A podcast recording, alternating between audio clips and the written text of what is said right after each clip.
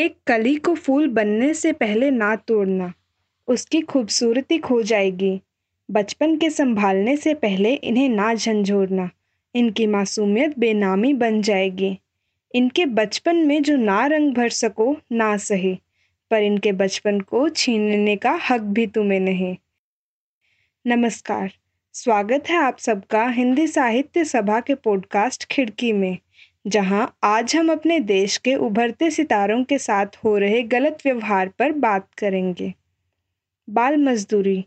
जब किसी बच्चे को उसके बाल्यकाल से वंचित कर उन्हें मजबूरी में काम करने को विवश करते हैं, तब समाज के लिए एक अभिशाप का जन्म होता है, जिसको बाल मजदूरी कहते हैं। चौदह वर्ष से कम की आयु के बच्चों से उनका बचपन, शिक्षा का अधिकार, खेलकूद सब छीन कर उन्हें काम में लगाकर शारीरिक रूप से, मानसिक रूप से और सामाजिक रूप से प्रताड़ित कर उनका शोषण कर उनके बचपन को दुर्लभ बना दिया जाता है। बचपन ज़िंदगी का सबसे आनंददायक दौर होता है। बाल मजदूरी करने वाले बच्चे अक्सर कुपोषण का शिकार होते हैं, क्योंकि लोगों को खिलाने वाले बच्चों को खुद भोजन नहीं मिलता। उनका मानसिक और शारीरिक शोषण रोज होता है। वे पढ़ाई से वंचित रह जाते हैं, गलत राह पर चले जाते हैं और उनके काम करने की क्षमता भी एक हद तक सीमित होकर ही रह जाती है। अब बात करते हैं कि यह स्थिति उत्पन्न ही क्यों होती है। सबसे बड़ा कारण है गरीबी। आजीविका चलाने के लिए माँ बाप छोटे बच्चों को काम पर भेज देते हैं। वे बच्चों को जन्म तो दे देते हैं परंतु उनका पालन पोषण नहीं कर पाते। बढ़ती जनसंख्या बाल मजदूरी की बड़ी वजह है और देश के लिए बहुत बड़ा खतरा। बाल मजदूरी का एक कारण भ्रष्टाचार भी है। बड़े होटलों, दुकानों पर बच्चे काम करते हुए देखे जाते हैं और उन बड़े लोगों को डर भी नहीं होता, क्योंकि उन्हें पता है घूस देकर वे छूट ही जाएँगे।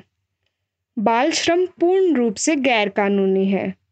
भारत के संविधान 1950 के 24वें अनुच्छेद के अनुसार 14 वर्ष से कम की आयु वाले बच्चों से मजदूरी करवाना गैर कानूनी है। और अगर कोई ऐसा करता है तो उसे दंड देने का प्रावधान है। परंतु कानून सिर्फ़ कागज़ी ही है। भारत में कानून तो हर मुद्दे के लिए है, परंतु उसका अनुसरण कैसे करें, यह तो शायद ही कोई जानता होगा। ताज़ा आंकड़ों के अनुसार साढ़े तीन करोड़ से भी ज़्यादा बच्चे बाल मजदूरी करते हैं। इस अभिशाप को समाज से हटाने का एक प्रयास हमने भी किया है। इस पॉडकास्ट के ज़रिए हम समाज की सोच में एक बदलाव की उम्मीद करते हैं। तो सुनते हैं एक लघु नाटिका। सुबह सुबह का समय, ठंडी हवा चल रही थी। राजू गहरी नींद में था और सपना देख रहा था। तभी माँ आती है। राजू उठ। कब तक सोएगा? आठ बज गए। माँ थोड़ी देर सोने दो। आज काम पर नहीं जाना क्या? मालिक चिल्लाएँगे और पगार भी काट लेंगे। जल्दी उठ। राजू उठा तैयार हुआ और ढाबे पर जाने के लिए निकल गया। वह आज देरी से पहुँचा था और मालिक को अब गुस्सा आ रहा था। आ गया? कहाँ था अब तक? मालिक मैं हूँ या तू? इतनी देर से क्यों आया है? मालिक साइकिल के टायर का पंचर हो गया था। ये तेरे रोज के बहाने हैं। जा पूरे ढाबे की सफ़ाई कर और बाहर की भी। राजू कपड़ा और झाड़ू लेकर पूरे ढाबे की सफ़ाई करता है। बर्तन साफ़ करता है तो उसके बाद थक कर बैठ जाता है। और मालिक से चाय के लिए कहता है। तो मालिक चिल्लाते हुए कहता है कुछ नहीं मिलेगा तुझे। अभी इतनी देर से आया है और जरा सा काम नहीं किया कि अब जादे की खातिरदारी करे यहाँ। जा दे ग्राहक आए हैं और उनको पानी दे और ऑर्डर लेके आ। राजू पानी लेता है और टेबल की तरफ़ जाता है। मैडम पानी आप क्या लेंगे? तुम यहाँ काम करते हो? जी हाँ। क्या उम्र है तुम्हारी? जी मैं दस साल का हूँ। मैम आप क्या लेंगे? अच्छा चलो एक कप चाय और एक थाली ले आओ। उस महिला को अंदेशा हो गया था कि इस बच्चे के साथ कुछ गलत है। जब राजू खाना लेकर आया तब उसने पूछा क्या तुम स्कूल जाते हो? कौन से कक्षा में पढ़ते हो? राजू बिना कुछ बोले खाना रख कर वापस आकर बैठ गया। महिला को अब यकीन हो गया था कि बच्चा यहाँ ज़बरदस्ती काम कर रहा है और यह बाल मजदूरी है। वह ढाबे के मालिक के पास गई और बोली भाई साहब यह आपका लड़का है? जी नहीं ये तो यहाँ काम करता है। क्या आपको नहीं पता कि ये गैर कानूनी है? यह उम्र पढ़ने लिखने की है ना कि काम करने की। यह सब आप बड़े लोगों की बातें हैं। जब इसके माँ बाप को कोई दिक्कत नहीं है तो आपको क्या है? और गलत ही क्या है इसमें? काम के बदले पैसे मिलते हैं। उससे इन्हें घर चलाने में मदद हो जाती है। महिला समझ गई कि यह ऐसे नहीं समझेगा। इसको कानूनी तरह से समझाना पड़ेगा। वह वापस अपने टेबल पर आकर बैठ गई और सोचने लगी, क्या किया जाए? क्योंकि उसके पास कोई ठोस सबूत नहीं था। बहुत सोच विचार करने के बाद उसको एक विचार सूझा जिससे लोगों की सोच में बदलाव आ सकता है। उसने राजू को बुलाया और कहा सुनो कल तुम अपने माता पिता को ठीक इसी समय आने के लिए कहना। पर क्यों मैडम? मुझे उनसे कुछ बात करनी है। मुझसे कुछ गलती हो गई क्या मैडम? मालिक को ना बताना वो मुझे नौकरी से निकाल देंगे। नहीं नहीं तुमसे कोई गलती नहीं हुई है। मुझे उनसे कुछ और बात करनी है। तुम्हारे माता पिता को कल तुम लेकर आना। ठीक है मैं कोशिश करूँगा पर पक्का नहीं कह सकता कि वो आएँगे। ठीक है तुम पूरी कोशिश करना। ग्राहक ढाबे से सीधा पुलिस स्टेशन गई और इंस्पेक्टर को पूरी वारदात के बारे में बताया और कहा कल सुबह आप मेरे साथ ढाबे पर साधारण व्यक्ति बनकर चलना। आपको सबूत भी मिल जाएगा और अपराध सामने भी आ जाएगा। ठीक है। कल मैं आपके साथ चलूँगा और पूरे मामले को देखूँगा। जी बहुत बहुत धन्यवाद। राजू घर पहुँचा और बोला माँ आपको और पिताजी को एक मैडम ने सुबह ढाबे पर बुलाया है। पर क्यों बुलाया है? यह तो उन्होंने नहीं बताया पर उन्होंने कहा कि उनको आपसे कुछ काम है। कुछ गलत तो नहीं कर दिया तूने? कहीं नौकरी से तो नहीं निकाल रहे?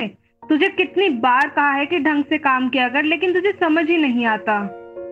नहीं मैंने कुछ गलत नहीं किया। उन्हें आपसे मेरे बारे में कुछ बात करनी है।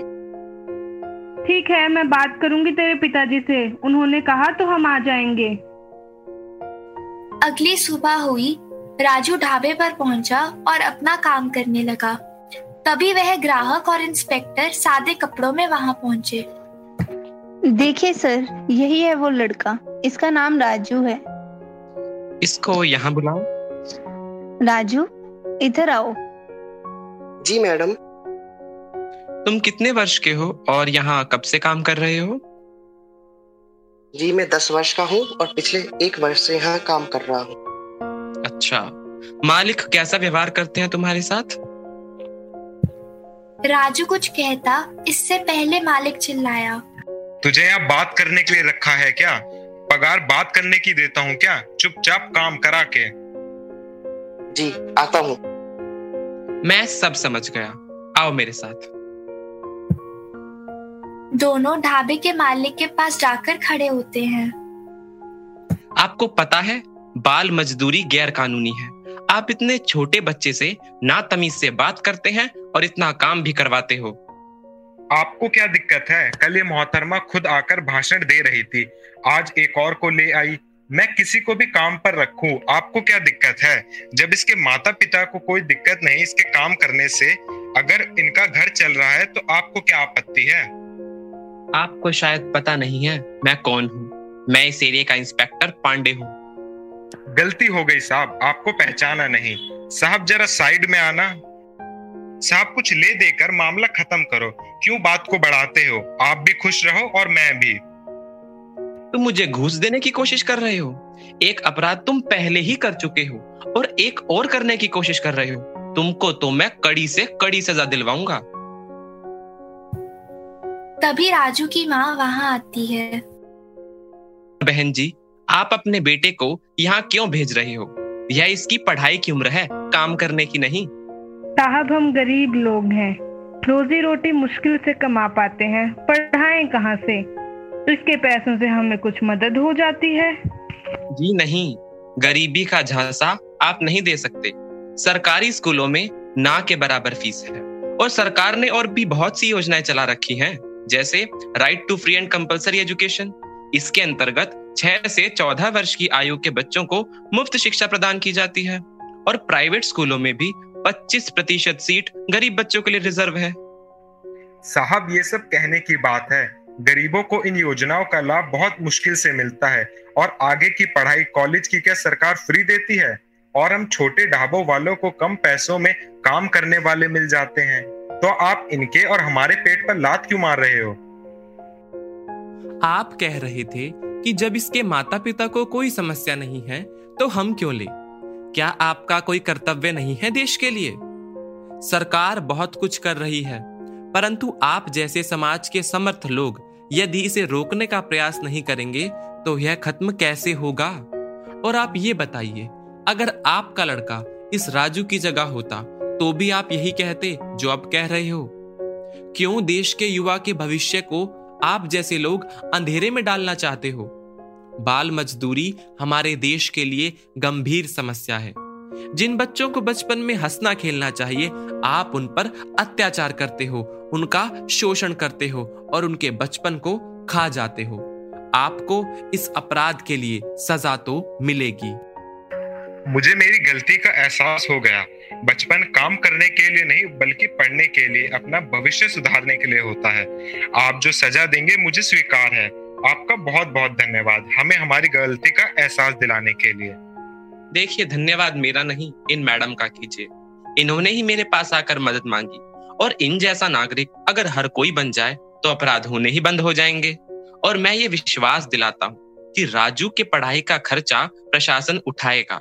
और मैं सरकार से ऐसे बच्चों के लिए ठोस कदम उठाए जाए। इनकी आर्थिक मदद की जाए, इस बारे में भी बात करूँगा। जी, ये मेरा समाज के प्रति फ़र्ज़ था। मैं भी इस दौर से निकल कर आई हूँ। बचपन में मैं भी अपनी माँ के साथ घर घर काम करने जाती थी। एक दिन एक मैडम ने मेरी ज़िंदगी बदल दी और मेरी पूरी पढ़ाई का खर्चा उन्होंने उठाया और आज मैं सरकारी विभाग में ऊँचे पद पे हूँ। मैं यही चाहती थी, जैसे एक इंसान ने मेरी ज़िंदगी बदल दी, वैसे ही मैं भी किसी की ज़िंदगी बदल सकूँ। और जैसे इंस्पेक्टर सर ने कहा, राजू की पढ़ाई का खर्चा वो उठाएँगे, मैं भी हर संभव तरह से राजू की आर्थिक रूप में मदद करूँगी। समाज को अपराधों से दूर करने के लिए हम सबको जागरूक होना ही पड़ेगा। और बहन जी, क्या आप नहीं चाहती आपका बेटा भी बड़ा होकर ऑफ़िस जाए, बड़ा आदमी बने? क्यों आप इसको अपने जैसा बनाना चाहते हो और ज़िंदगी भर मजदूरी कराना चाहते हो?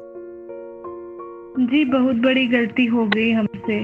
हमें समझ आ गया है कि पढ़ाई जीवन के लिए बहुत ज़रूरी है। अब राजू सिर्फ़ पढ़ाई करेगा और खेलेगा, कूदेगा। मैं और इसके पिता और मेहनत करेंगे और इसको अच्छी से अच्छी शिक्षा प्रदान करेंगे। आपका धन्यवाद। आज हमें यह पाठ पढ़ाने के लिए। बाल श्रम एक बहुत बड़ी सामाजिक समस्या है। इस समस्या को सभी के द्वारा जल्द से जल्द खत्म करने की ज़रूरत है। अगर जल्द से जल्द खत्म नहीं किया तो ये पूरे देश को दीमक की तरह खोखला कर देगी। बच्चे ही हमारे देश का भविष्य है। अगर उन्हीं का बचपन अंधेरे और बाल श्रम में बीतेगा तो हम एक मज़बूत भारत की कल्पना कैसे कर सकते हैं? अगर हम नए भारत का निर्माण करना चाहते हैं तो बाल मजदूरी को जड़ से उखाड़ फेंकना होगा और यह सिर्फ़ हमारे और सरकार के सहयोग से ही संभव है। आशा करते हैं आपको हमारी प्रस्तुति पसंद आई होगी और यह समाज की सोच को बदलने में अहम भूमिका निभाएगी। इसी के साथ आज विदाई लेने से पहले कुछ कहना चाहेंगे। कंधे पर उसको बस्ते उठाना अच्छा लगता है। कंधे पर उसको बस्ते उठाना अच्छा लगता है। हाथ में उसको कलम उठाना अच्छा लगता है। पढ़ना लिखना सपने देखना अच्छा लगता है। हाँ उसको भी स्कूल जाना अच्छा लगता है। हाँ उसको भी स्कूल जाना अच्छा लगता है। क्यों छीन रहे हो उनसे उनके बचपन का नूर? क्यों बना रहे हो उन्हें बाल मजदूर? क्यों नन्हे नन्हे हाथों को दुख पहुंचाना अच्छा लगता है? बड़ा कर दिया जिनको उनकी मजबूरियों ने, वरना किसको बोझ उठाना अच्छा लगता है? तो इसी के साथ आज के लिए इतना ही। मिलते हैं अगले एपिसोड में। तब तक के लिए घर पर रहें, स्वस्थ रहें, खुश रहें। धन्यवाद।